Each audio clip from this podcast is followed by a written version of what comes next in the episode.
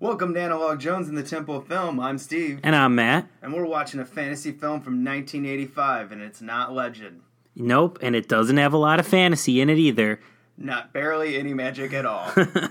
We've got Ladyhawke. Play that intro. Time to fire up the VCR. This one's my favorite.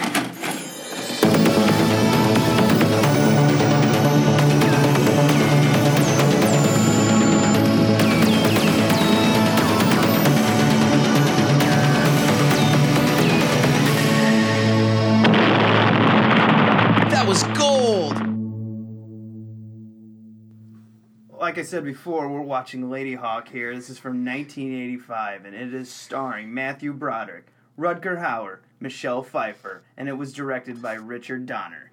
Yeah, he did uh, a lot of stuff in the 80s. A lot of stuff a lot better than this movie. Yeah, including the T-shirt you're wearing right now, The Goonies. Yeah, uh, classic 80s. Uh, I had never seen Ladyhawke before, but I had obviously seen Lethal Weapon, Goonies, you know, Richard Donner's good stuff, and was pretty excited to jump into this one. Yep. Well, your excitement left pretty quick. it All did. right. Let's talk about this box art. So much like the movie itself, the box art is disappointing as well. I must mention though that we're taking a look at the Warner Brothers hits version of the uh, movie. The original poster has a more painted look, and uh, that is what they transferred to the original box art. This one, however, just a couple publicity stills. So we've got the Warner Brothers hits emblem across the top, which I always kind of liked when they put on like VHSs. If I was going to buy a reissue, I sort of liked whatever like banner brand they put on top of their, you know, hits or whatever collection they were releasing. I guess they put that on there to let you know. One, these are one of our better movies. At least Yeah. you're not, you know, Yeah. you're not getting a piece of crap here. Yeah. Uh, other than this movie is, you know, kind of boring in my opinion. Yeah, but we know we're getting like what's considered to be like an 80s classic. Yes, it is one of the Warner Brothers classics of 1985. Right. So yeah, I sort of like the little emblem. That's nice. But yeah, then we just go into an obvious publicity still of Matthew Broderick standing with a hawk on his shoulder and Michelle Pfeiffer looking off in the distance with her head looming above them. That's kind of it. you can tell right away that this movie did not trust um, Rutger Hauer to push this at all. This has got Matthew Broderick and Michelle Pfeiffer right on the cover, and that's it. Well, and I also feel like too they're a little bit afraid of selling, you know, Michelle Pfeiffer's name because Matthew Broderick is the only one with his name above the title. Like even Richard Donner gets his name above the title. It's like Matthew Broderick in a Richard Donner film, Ladyhawke, but they've got Michelle Pfeiffer's face majority of the cover. So it was like they trusted how gorgeous she was, but not her name power on the movie. And then but they yeah, they top bill Broderick on this. Yeah, you would think Michelle Pfeiffer would actually, at this point in the late 90s, wouldn't she be more popular than Matthew Broderick? yeah, by the time yeah, by the time this reissue came out, I'm taking a look at the back. 1998, this reissue came out. Yeah, you would think that she would be all over this because Broderick was doing what? Addicted to Love at this time in 90, he was 98. He was on the outs. Michelle Pfeiffer was still on top of things at Yeah, this time. he was on his down slope. In fact, his wife, this is probably when she was picking up Steve. Maybe Yeah. They could just slap her on there. be like, instead of Matthew Broderick, it'd be like Sarah Jessica Parker's husband in a Richard Donner film, Ladyhawke. uh, that would have been great. So this, yeah, this one's a little different. That's uh, that's basically it for the front. Yeah. We're, there's nothing else we're looking at. Um, but the original, I have to point out, in the original cover slash poster, it almost looks like Matthew Broderick is just wearing like a red hoodie. And, and at least we get the old timey medieval garb in this new reissue. But every time I see that original cover art, I'm like, is this just a modern movie? Like, is it's Michelle Pfeiffer's looming head again, Matthew Broderick in the bottom right corner. But yeah, it looks like he's in a hoodie and he's smirking. He looks kind of Ferris Buellery, and I, I get like a I get like this is an '80s movie vibe. Whereas this new reissue, at least I can see the old timey garb, and I'm like, okay, so this is a fantasy film from the '80s about medieval time. No, the first VHS cover and the poster is much better. It's the painting style of the 80s. They should have kept it. I don't understand why they went to a Photoshop generic crap. But they seemed like they did that a lot in the late 90s and early 2000s. Hell, they still do that. Yeah, it's like they have a good poster release, and then for whatever reason, they're like, "How do we make the video release look shitty?" you know that great poster art we have? Yeah, let's just let's just have floating heads instead. Just dump it and then put like some kind of halo. Like she's got a selfie filter on. Yeah, yeah, pretty much. She's just kind of like soft focus lighting glowing. Yeah. Moving over to the back. Based on a 13th century European legend. I actually didn't know that. I wish the movie would have told me that. like, No like a little like blurb at the beginning. Okay. Based on a 13th century European legend, Ladyhawke is enchanting tale of a porcelain skinned beauty, Michelle Pfeiffer, a salward knight, Rutger Hauer, and a pickpocket known as the Mouse, Matthew Broderick. I just want to point out they very rarely call him the Mouse in this movie. I read the back of this, you know, sort of looking for their names because I didn't know anybody's name in this movie except for him. They kept saying Philippe, and I was like, why do they say the Mouse? No one ever calls him the Mouse in the movie. Maybe once it comes up. Yeah, I think at the very beginning, maybe. And, but yeah. Uh, anyway, once the knight and the lady were lovers. Now the curse of the jealous bishop of Aqu- Aquila? Is that what it is? Yeah, I think it's someplace in Aqu- the Aquila? tip of Italy. I Okay. The Bishop of Aquila, John Wood, keeps them always together, eternally apart. By day she is a hawk, by night he is a wolf. To the spell, the knight vows to break into the bishop's stronghold with the help of Mouse, the only soul who successfully escaped Aquila's dungeons. Directed by Richard Donner and photographed by three time Academy Award winner Vittorio Stora- Storaro? Nailed it. Nailed it. the luminously beautiful, hypnotically exciting Ladyhawke is the most congenial spot for a happy ever after since Camelot. Rita Kempley, The Washington Post.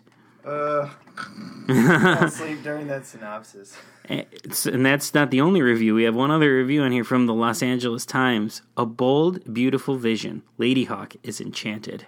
I will give it that. It, it, does have some beautiful shots. Yeah, the cinematography is great, and they mentioned that the cinematographer is a three-time Academy Award winner for uh, Apocalypse Now, Reds, and The Last Emperor. Yeah, did a good job shooting this movie. Yeah, no one's gonna ever challenge you on that. Um, nothing else really interesting on the back of this. We've kind of got the credit block. We've got the Warner Brothers legal. We get the runtime, which is two hours, which is about uh, an hour and a half too long, and we've got two two stills, one from the movie and one publicity still. And the publicity still is of uh, Pfeiffer and Hauer just like hugging, and then the still from the movie is Hauer catching a bird. That's it. Let's listen to the trailer really quick before we start getting into the coming attractions. He was a pickpocket who thought that anything was better than prison. Little did he know what he'd escaped from wasn't half as strange or frightening as what he'd stumbled into. I do not believe what I believe, Lord. These are magical, unexplainable matters, and I beg you not to make me a part of them. The knight who had saved him wanted only two things to free his lover and to take his revenge. I have waited almost two years for a sign from God. Sir, the truth is, I talk to God all the time. And no offense, but he never mentioned you. Moving on. Let's put this tape in. yeah, let's get that VCR out. The movie Memories of a Lifetime. The faces.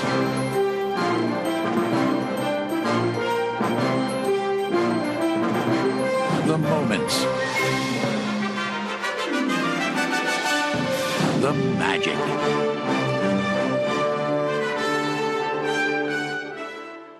We listened to our coming attractions, and what we had was the Warner Brothers 75th anniversary collection.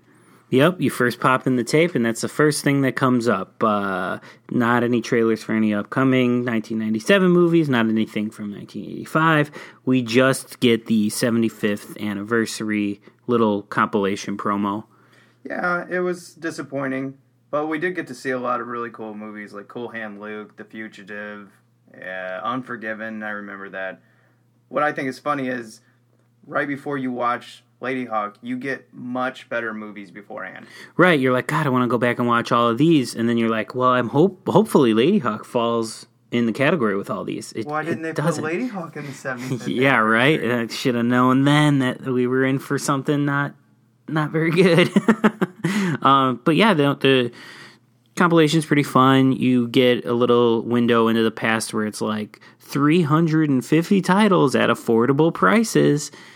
So we knew that And like some of them are remastered. yeah, I love how they wanted to mention to us that some of them were remastered. Like some of them, nah, they didn't need it. I will say, I think Ladyhawke was remastered though. It looked great, but it, uh, yeah, they were really, really didn't care to tell us that. Like, yeah, some of these were just re-released, and we don't really care if they don't look any good.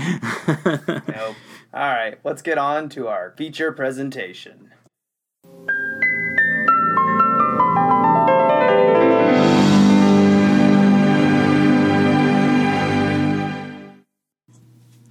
All right, before we start talking about the feature presentation here, you might notice that my audio is coming in much better now. Turns out I didn't have it properly hooked up, so I was just talking through Matt's mic from the other side of the table. so Very nice. Yeah. Very nice. Yeah, you know what? Growing pains. It's okay. We're figuring it out as we go. Uh, we could have we could re-record the other stuff we said, but it was such gold. You know, it would only sound faked if we went back and redid it. It was perfect, just like this film. Yes. All right. Let's let's let's jump into the feature presentation here. So we start off with Matthew Broderick, the mouse, escaping from the unescapable prison, and he's going right through the sewer, all the shit and everything. Yeah, and he's all the while he's doing all this, he's talking to himself and to God and saying like, how, you know how did I? If I get out of here, I promise I won't be a pickpocket anymore. Very, very witty, silly. Very Ferris Buellery, and I, at that point, I just wanted him to look at the camera and break the fourth wall because that's what I thought he was doing. He was doing a Ferris Bueller thing.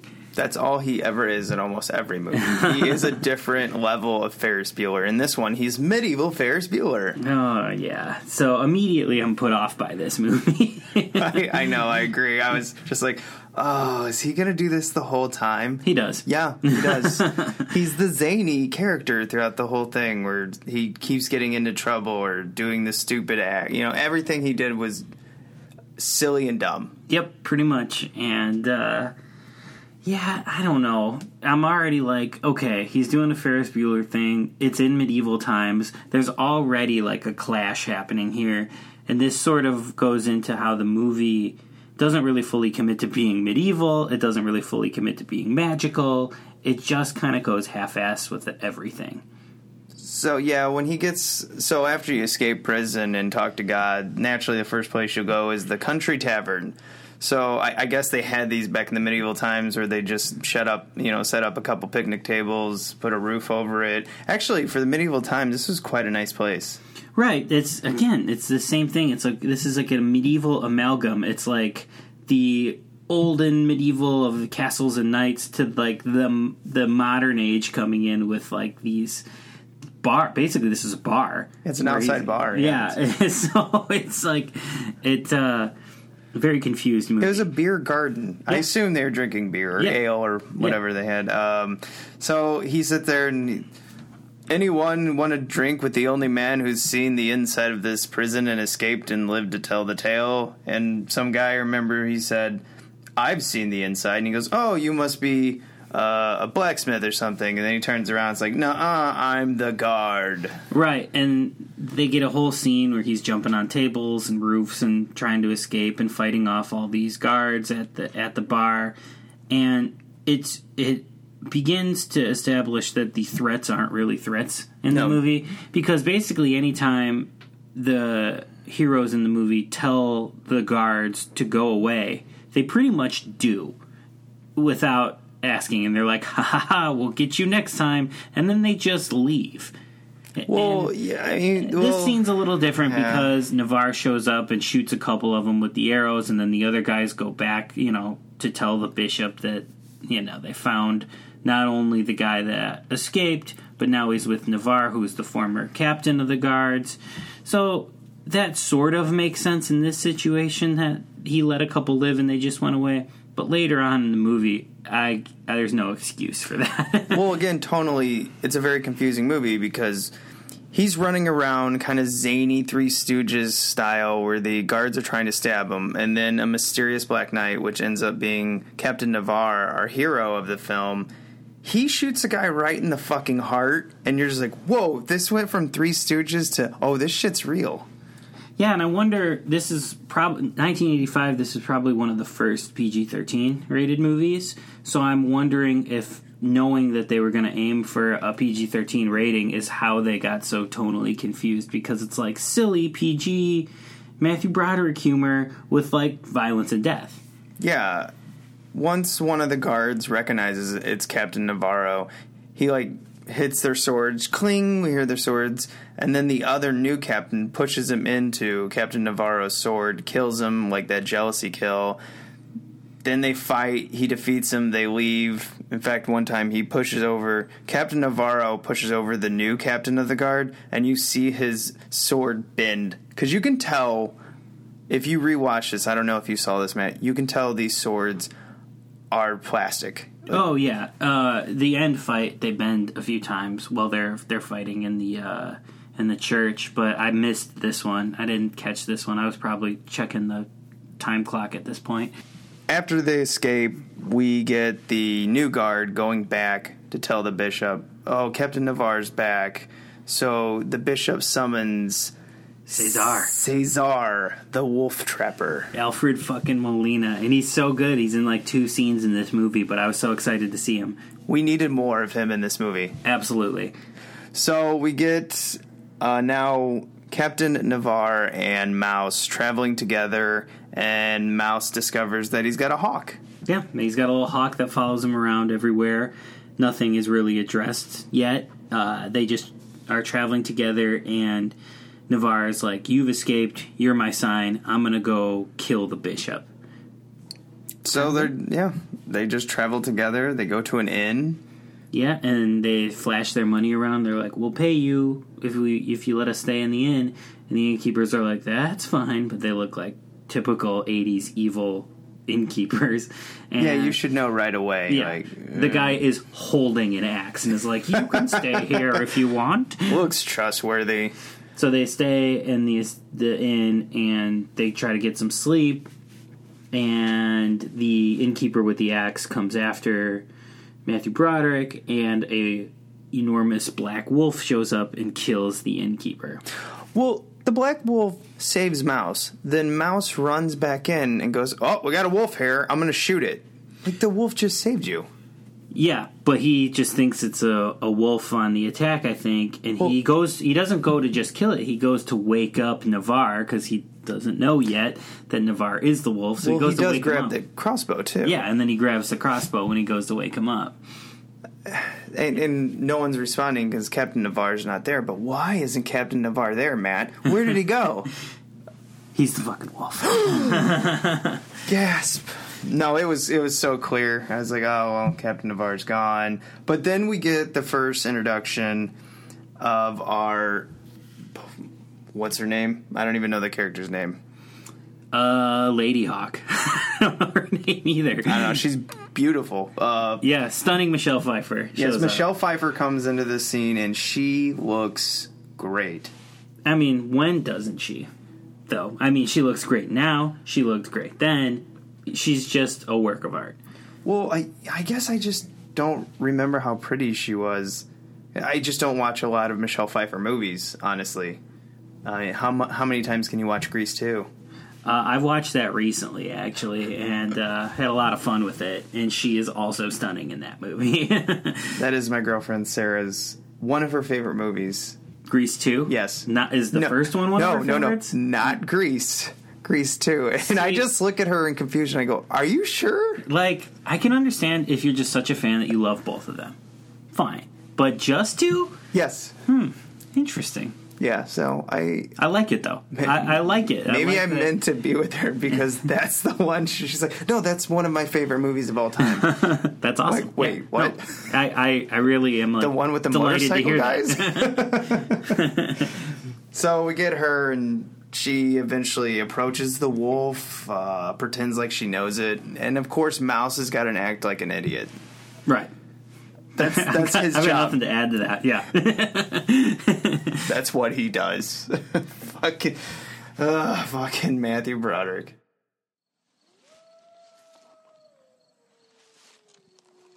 Maybe I'm dreaming. But my eyes are open, which means maybe I'm awake, dreaming I'm asleep. Or, or more likely, maybe I'm asleep, dreaming that I'm awake, wondering if I'm dreaming. We get the mouse and Captain Navarre traveling together, and then they're attacked by a bunch of guards Again. again. Uh, and this is kind of like the dun dun dun. They play the music, and they're coming at them on their horses. And then we see one of the guards. They shoot the hawk, Yeah, they shoot. Well, they also shoot him, but he's just like flesh wound. flesh wound. Then, then they shoot the hawk out of the air.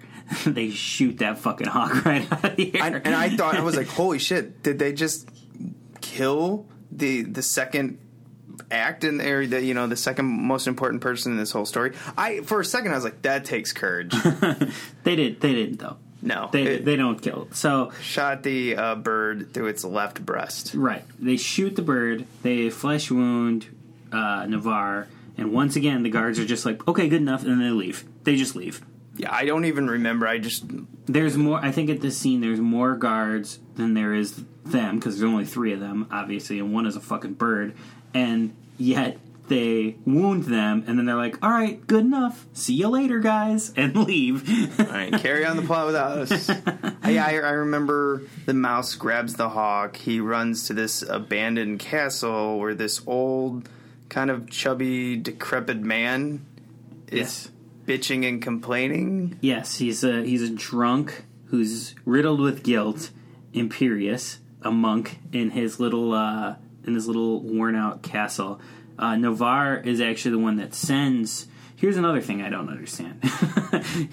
another plot point that makes no sense to me. So Navarre sends Matthew Broderick and the bird to go see this monk because he knows this monk can cure the hawk, but refuses to go with them. Now I understand he turns into a wolf at night or whatever, but he he doesn't attack Matthew Broderick. You know, he know like the wolf is only attacking like the bad guys. So why can't he just like kind of go with Why and can't then you just, just run? tell the mouse, like, hey, by the way, she becomes a hawk? I think he finds out at this time that she is the hawk. So why doesn't he just, oh, by the way, I'm a wolf too, so I, I don't want to come with you because I'll turn into a wolf. Who cares? Yeah, like you'll see me turn. I think it's more like he's not afraid he's going to attack Mouse. He's more afraid that he's going to see that he turns into a wolf. Like he's going to find out anyway. Who's going to believe this idiot? yeah, and also like he's taking the wounded bird to the castle. He's at, at night, like he's gonna see her turn into Michelle Pfeiffer. I just So- I just watched this film yesterday and I can't remember. I just I was like, ugh, how much time is left of this movie? Yes, I watched this moments before we started this, and there are already pockets missing of what happened in this movie. I know you said you were doing the same thing. You just kept checking the VCR for how much time left is in it. I, Yes. ugh, I, I don't understand why this movie's so liked. yes, I mean, you well, you were saying the concept.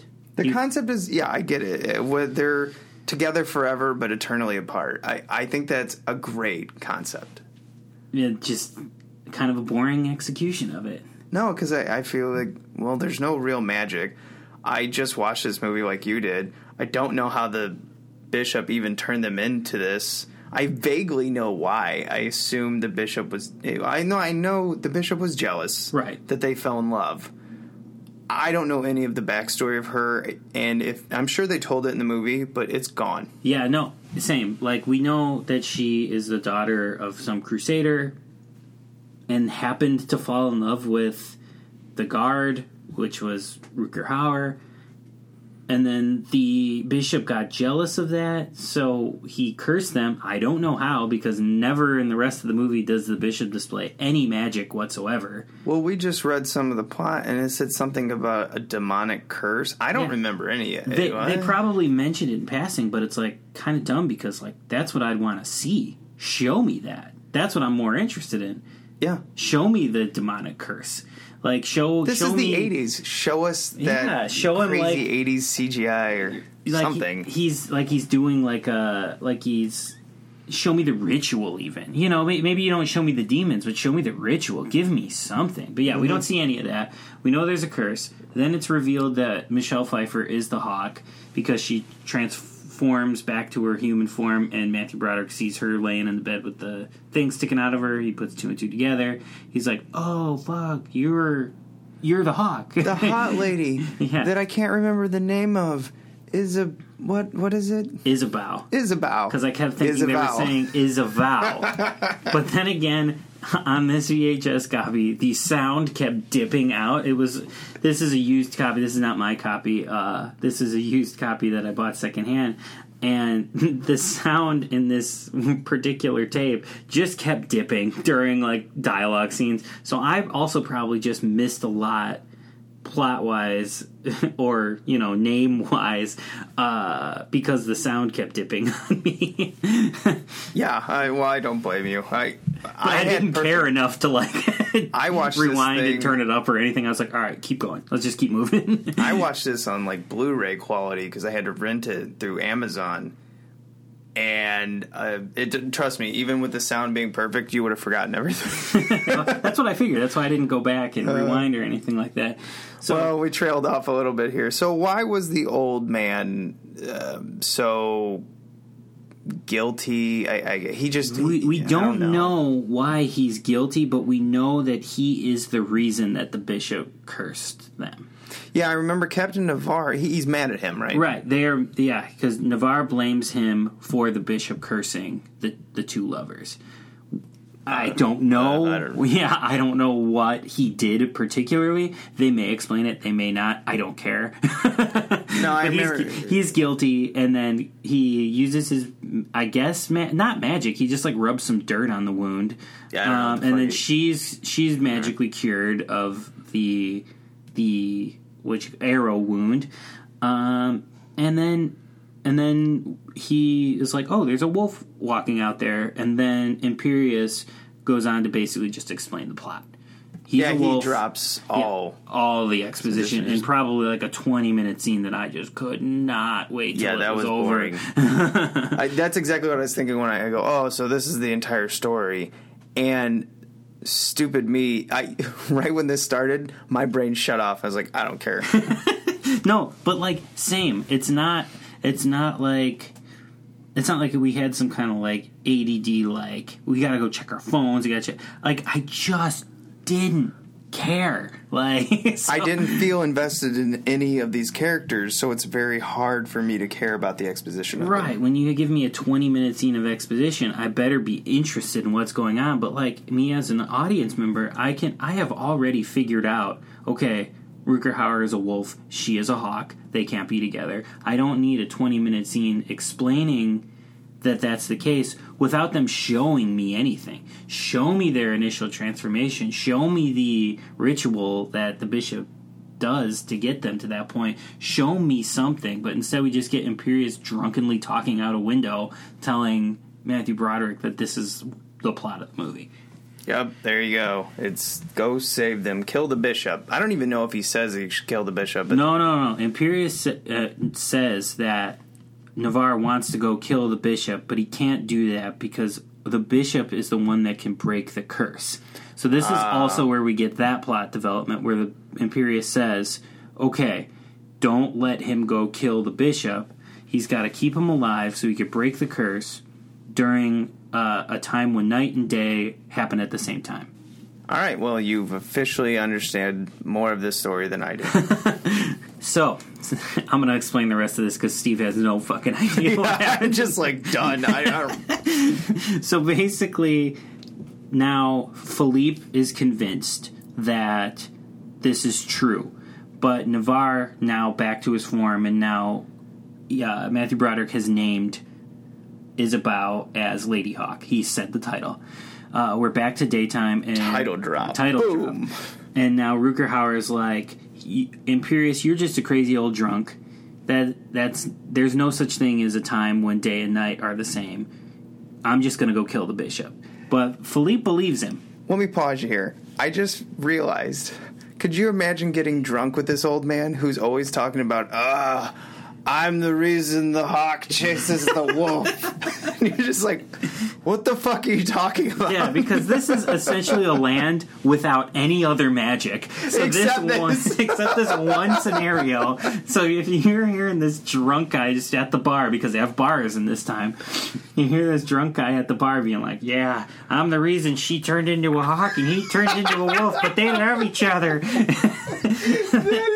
Oh, and they're like, "What the fuck?" And it's like, "But the time when it's day and night at the same time, they're gonna be okay." You're They're like, together buddy." forever and eternally apart. Like, oh Jesus! But This man lives in a castle, and all he does is bitch. So anyway. Uh, yeah, okay. Unpause. So yeah, I mean, I I prefer I want that story instead of this rest of the story that I'm going to fill in here. I just want to see the drunk at a bar trying to tell somebody the plot of this movie and being like, "Fuck you, old man." Like- anyway, so Philippe believes him for some reason because he talks to God and stuff like that. So he already believes he's he's a believer. So he believes the story and he's trying to convince Ruker Hauer. Ruker Hauer's like, he's a drunk old man. He doesn't know what he's talking about. I'm going to go kill the bishop. So the night comes, and they obviously switch. He's back to a wolf, and she's back to a human. And he tries to convince her. And she goes along with it. She believes him because now they're like kind of friends. Like they've sort of forged this like best friend bond. Matthew Broderick admits to Ruker Hauer in the scene earlier that he's had fantasies about her, but he knows that they're just friends. And I was just like, ooh, that's creepy. Like that's like somebody being like, "Hey, man, I jerk off to your girlfriend, but like I'm, I'm hoping you're happy lot. together." and he's probably crying while jerking off to her. yeah. yeah. So anyway, I turned her into a oh oh, so oh no. yeah. So that line stuck stuck out to me because that was just like horrifying. Can't imagine somebody telling me that.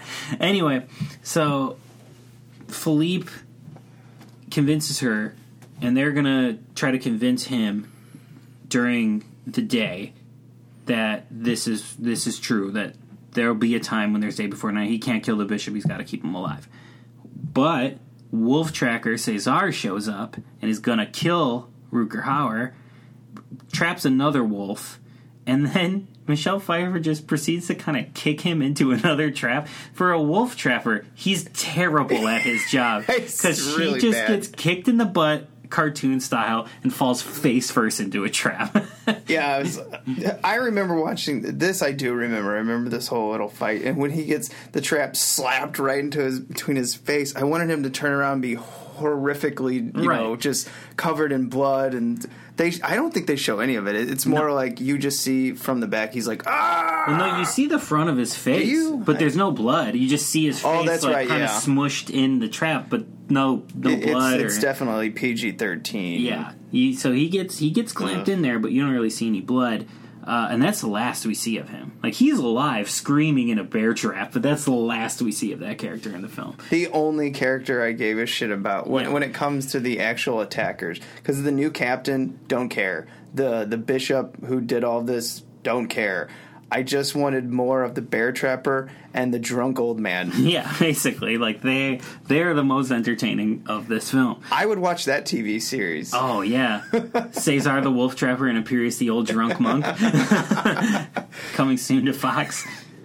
Oh, yeah, well, hopefully Warner Brothers isn't producing it because they fucked up Ladyhawke. Um, so moving along. Because we have to, because I kept checking the time, and I just wanted this thing to move along. well, I'm just going to keep ruining your storytelling. So no, please do. It's more interesting than the film. So we we then have her convinced. Uh, Wolf Trapper is out of the picture, so they decide then to trap the wolf themselves. Instead of using anything from the Wolf Trapper, they decide to make like a makeshift little pit that the wolf will fall into uh, with her. And so when daybreak happens, they have a fleeting second where they're human together. So that he can be convinced this can happen. So they have their fleeting second, and it's this like super 80s, like lots of flared colors and mm-hmm. lights and things like that, like sort of like a fever dream moment of them seeing each other for the first time in in two years. It's only been two years, dude. Like, come on, it's not like this has been that bad of a struggle. Yeah. it's only been two years. The first time in two years that they see each other, and they think it's going to convince him, okay, I'm not going to kill the bishop because we can have our time together. However, they wake up during the day. She's back to being a hawk, and he's like, "I'm to go kill the bishop." Yeah, Today's no, no, the no, day. I'm not waiting anymore. I'm going to go kill the The, bishop. the drunk old monk said you, you got to find when day and night are the same. He's like, hey, this this fucking guy, I'm not to listen to. Him. I'm just to kill him and get this shit over yeah, with. yeah.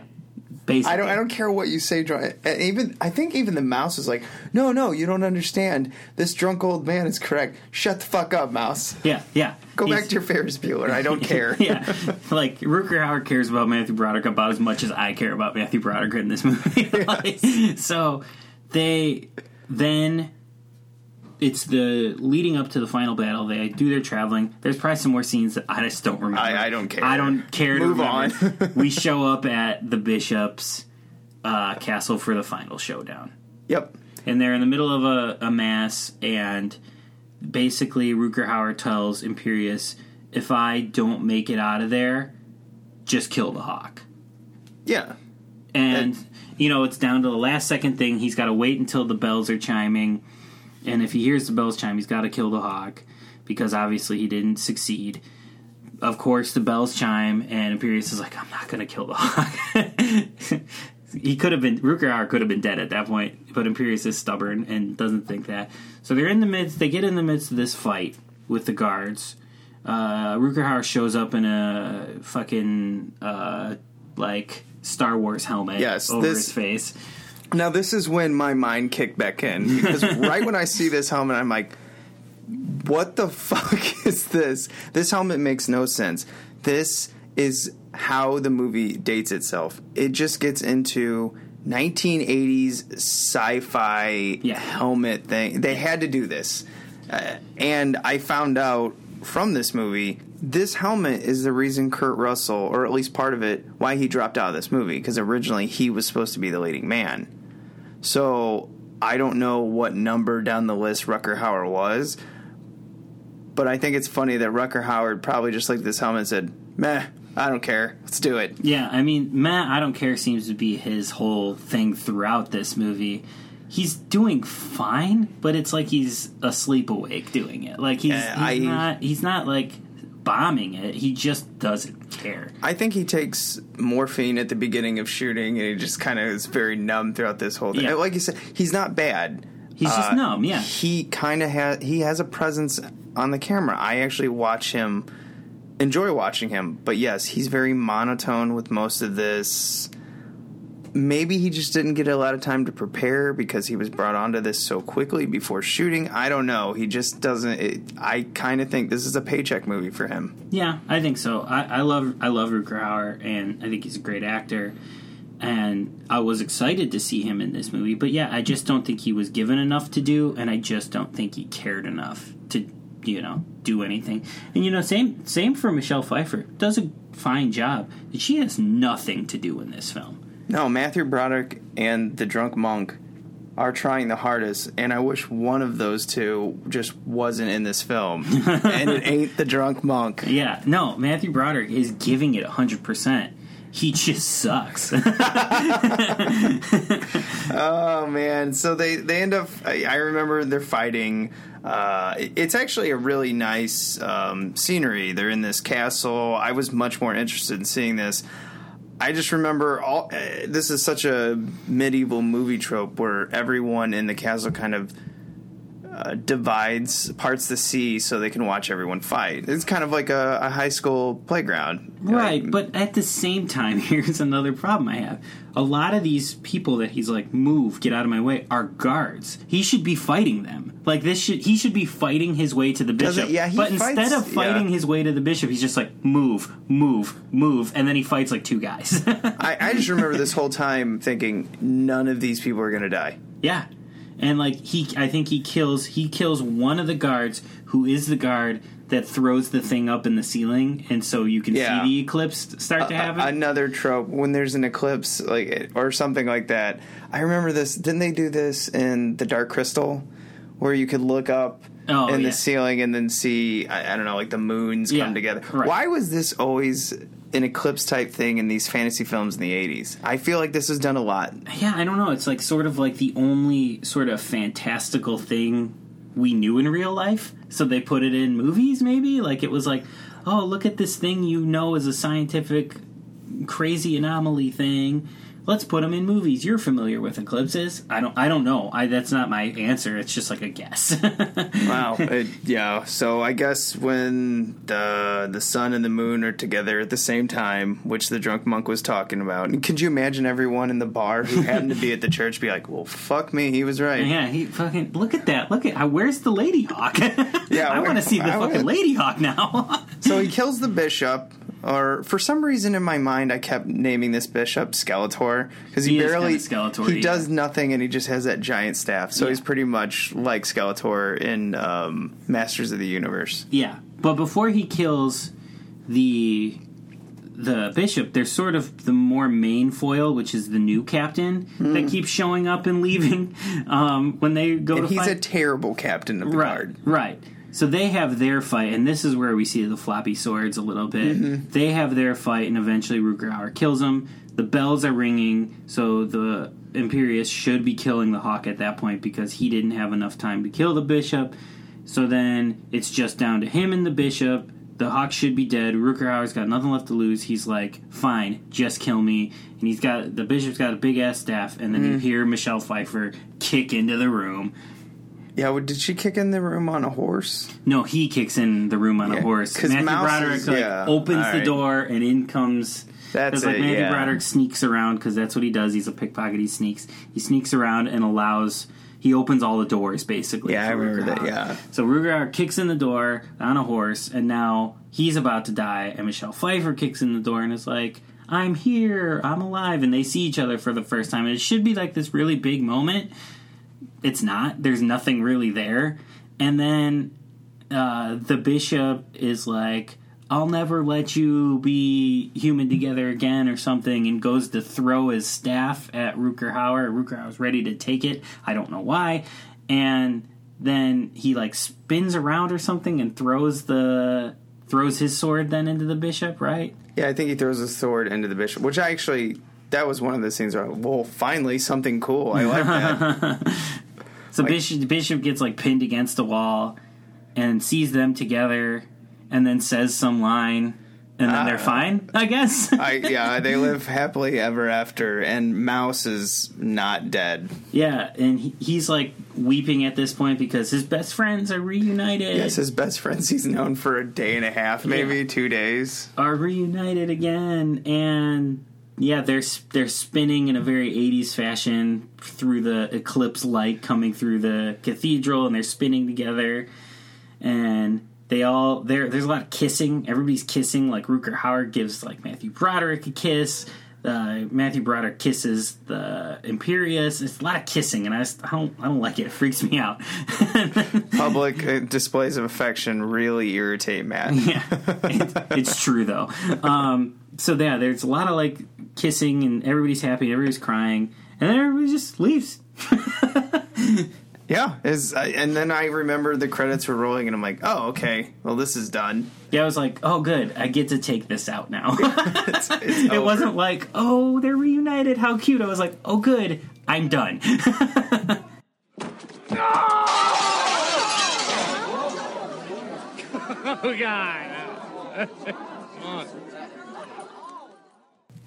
Well, we've got some interesting tidbits on this movie. Uh, Matt, I'll let you start off with what, what is the first one you wanted to talk about? I wanted to just mention. So we read the back of the the VHS at the top of this, and the first line is based on a 13th century European legend. Well, according to trivia of this movie, it is not. And one of the writers sued Warner Brothers because it is not based on a, a legend at all. And he won. He won the suit, but they didn't change any of the marketing materials. So it is not based on any kind of legend. And the writer sued because of it. Yeah, that's pretty funny. And then one of the posters actually has at the top of it where the mouse is a hero at the end. And we just saw, checking out this trivia, we just saw another poster that we did not know exists where it's got the white kind of border around it where it's got the the splash of the painting in the middle hmm. and that's another really good one but again no Rucker Hauer in it It's got his sword.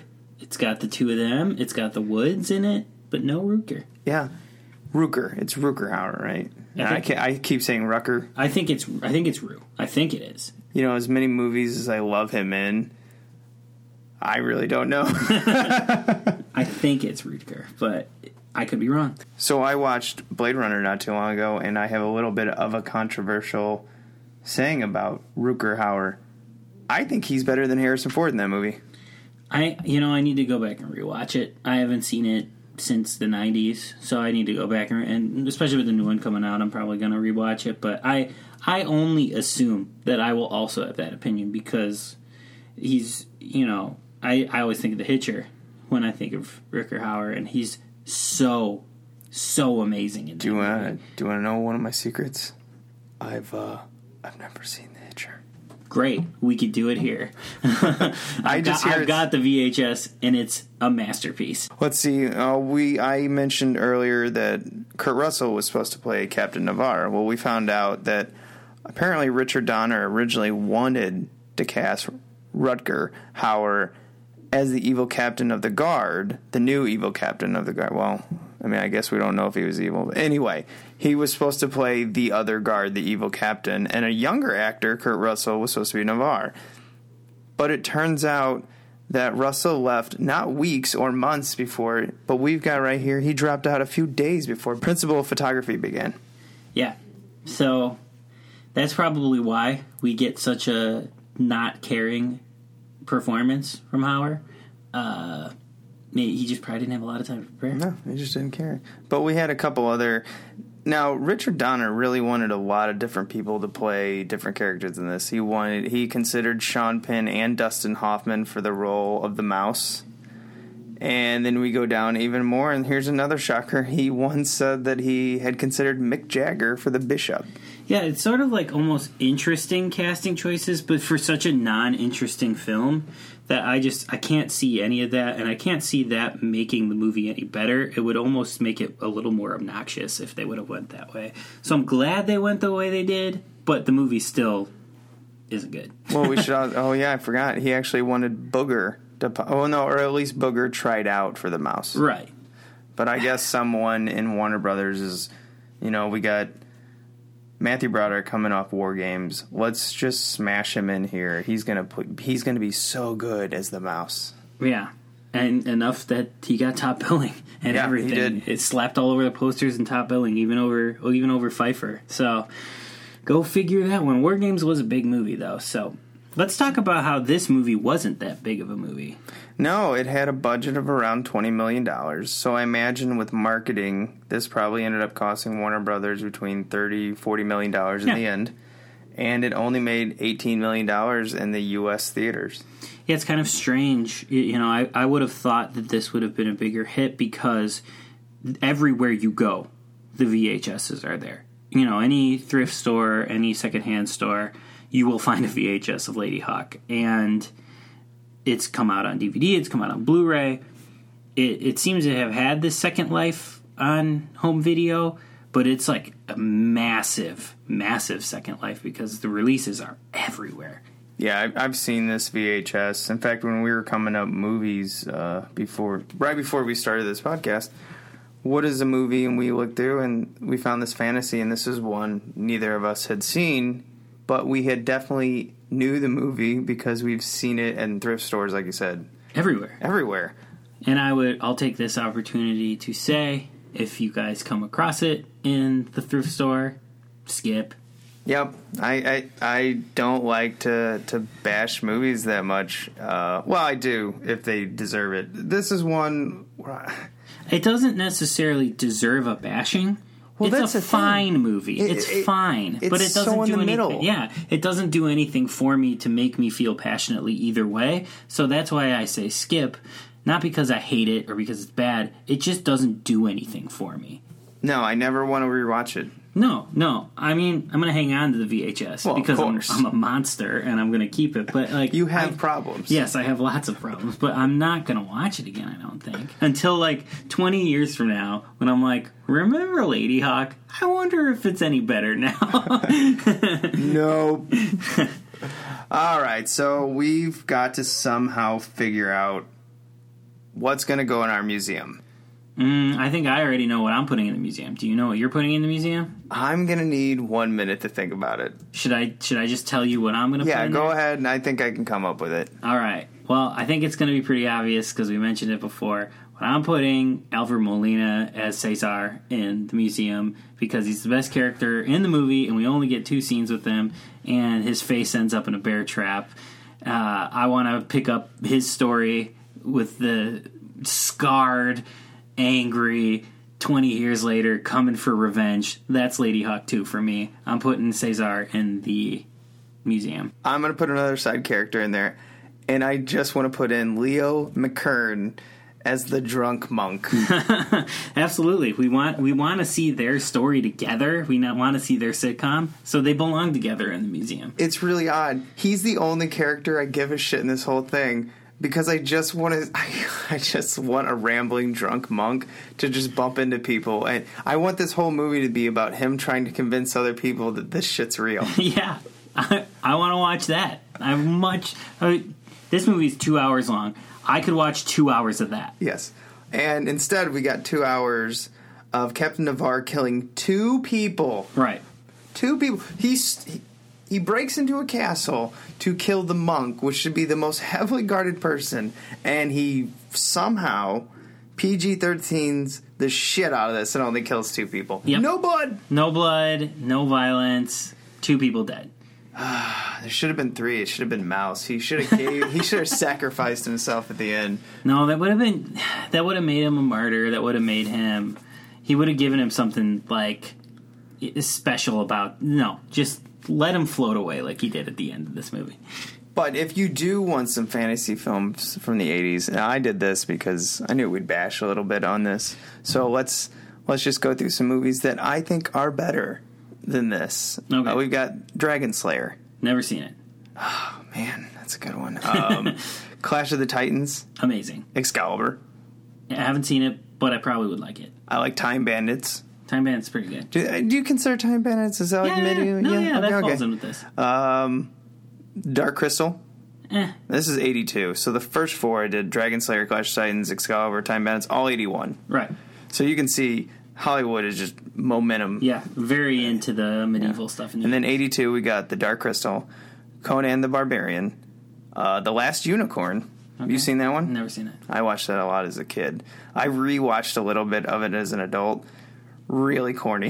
Yeah, but it's an animation. Yeah, I mean, it's for kids. yeah.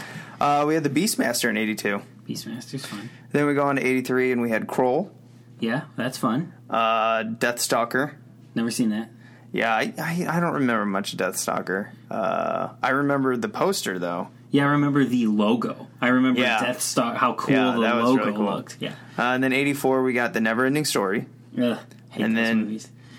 You hate The Neverending Story? Yeah, we can get into that some. Oh wow! I have that VHS, so right, we can do, do that. Um, and then '84, we also got Conan the Destroyer. Yeah. '85, uh, Ladyhawke, Legend, Red Sonja. I don't know if Red Sonja should be amongst all these, but Legend's great. Yeah, Legend's Legend amazing. Like, holds up too. Like it's it's cheesy and you can kind of like laugh at it. And I'm not a person who like laughs at movies. I I, I appreciate trash. You know, I don't want to just like laugh at it. But it is kind of cheesy to the point where it's funny. Well, I but I love it. It's Tim Tim Curry's just Tim Curry is eating scenery, Yeah, not he chewing it, seeing eating He's scenery. just it's so uh, good. covering it in salt, barbecue sauce, shoving it down his throat. it's and I did not know this.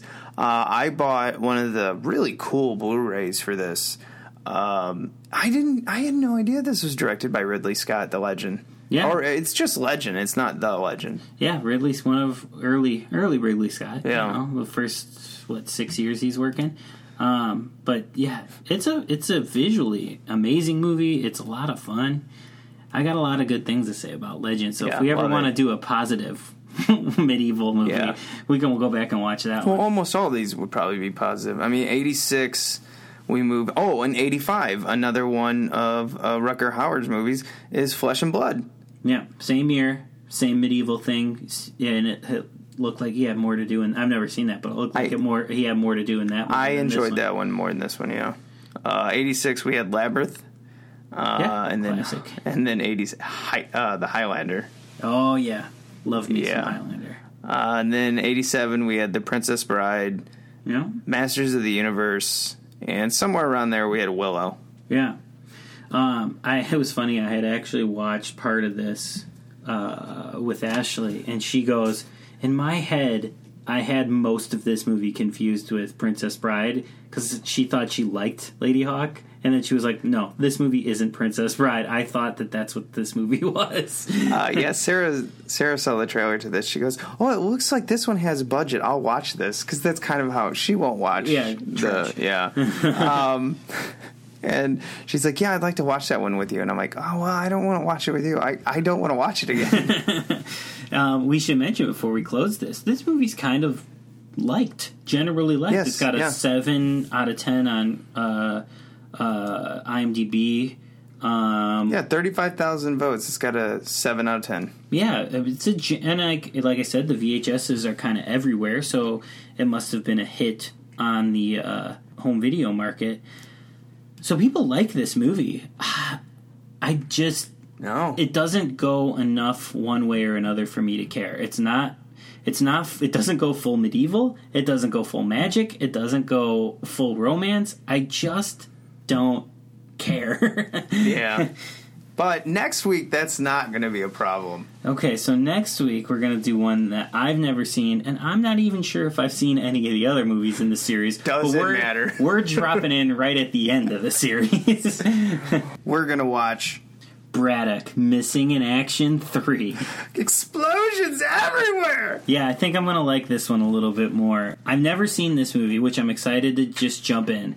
But I also don't know if I've seen any of the other missing in action. I think I've seen the first one. I had to have seen the first one. It's it's in my wheelhouse. I would have seen that as a kid, I would assume you have. but I definitely have not seen two. So I'm excited to just jump in at three. Yeah, we're going right at three. I definitely haven't seen two. I don't know if I've seen all of the first one, but I've seen clips of all three of them nice. because they've got some fantastic. I mean, Chuck Norris is Chuck Norris. I- If you don't like Chuck Norris, you're not American. I mean, I don't know if I'd like Chuck Norris as a person, but Who I like his movies. Yeah, um, I'm, I'm excited to jump in. We we saw the when we were sort of preparing the podcast. We knew we were going to launch, and we had to come up with like some titles to start with. We saw the trailer for Braddock, and we were like, "Well, that one." yeah, done. That Sold. that's one we have to see.